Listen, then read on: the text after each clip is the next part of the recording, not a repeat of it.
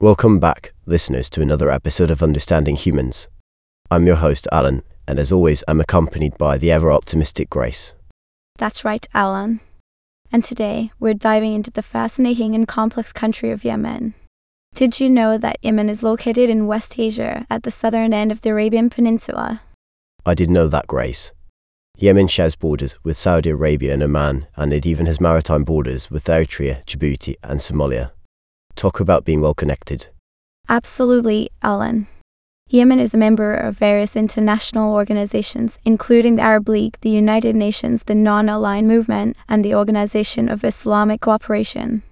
It's not just modern history that makes Yemen interesting. In ancient times, Yemen was home to the Sabaeans, a trading state that stretched as far as Ethiopia and Eritrea. Talk about expanding your customer base. And let's not forget the influence of Judaism, Christianity, and Islam in Yemen. The Himyarite kingdom in 275 AD was influenced by Judaism, and Christianity arrived in the 4th century. Islam then spread rapidly in the 7th century, with the Yemenite troops playing a crucial role in early Islamic conquests. Yemen has certainly seen its fair share of dynasties and empires throughout history. From the 9th to the 16th centuries, various dynasties emerged, and the country was eventually divided between the Ottoman and British empires in the 19th century. It's like Yemen was a hot property back then. Fast forward to the 20th century when Yemen finally gained independence. The Mutawakkilite Kingdom of Yemen was established after World War I, and later the country split into North and South Yemen. Finally, in 1990, the two Yemeni states united to form the modern Republic of Yemen. All the joys of reunification.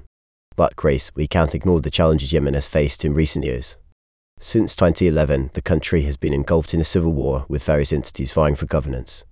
This ongoing conflict has had a devastating impact on Yemen's people. That's right, Alan. The humanitarian crisis in Yemen has reached a level some describe as a humanitarian disaster. The country is facing significant obstacles to sustainable development and is one of the poorest in the Middle East and North Africa region. It's heartbreaking, Grace.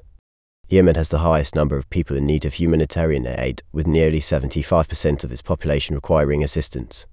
And let's not forget that it also ranks highest in the Fragile States Index and second worst on the Global Hunger Index. That's definitely not a list you want to top. Absolutely, Alan.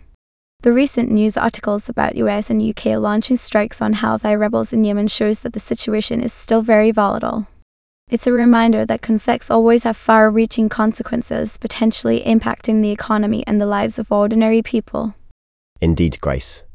It's a reminder that understanding the complexities of human societies is crucial. We hope that by shedding light on these topics, we can contribute to a better understanding and, perhaps, even inspire positive change. That's right, Alan. And remember, listeners, even though the world can sometimes seem overwhelming, there's always hope.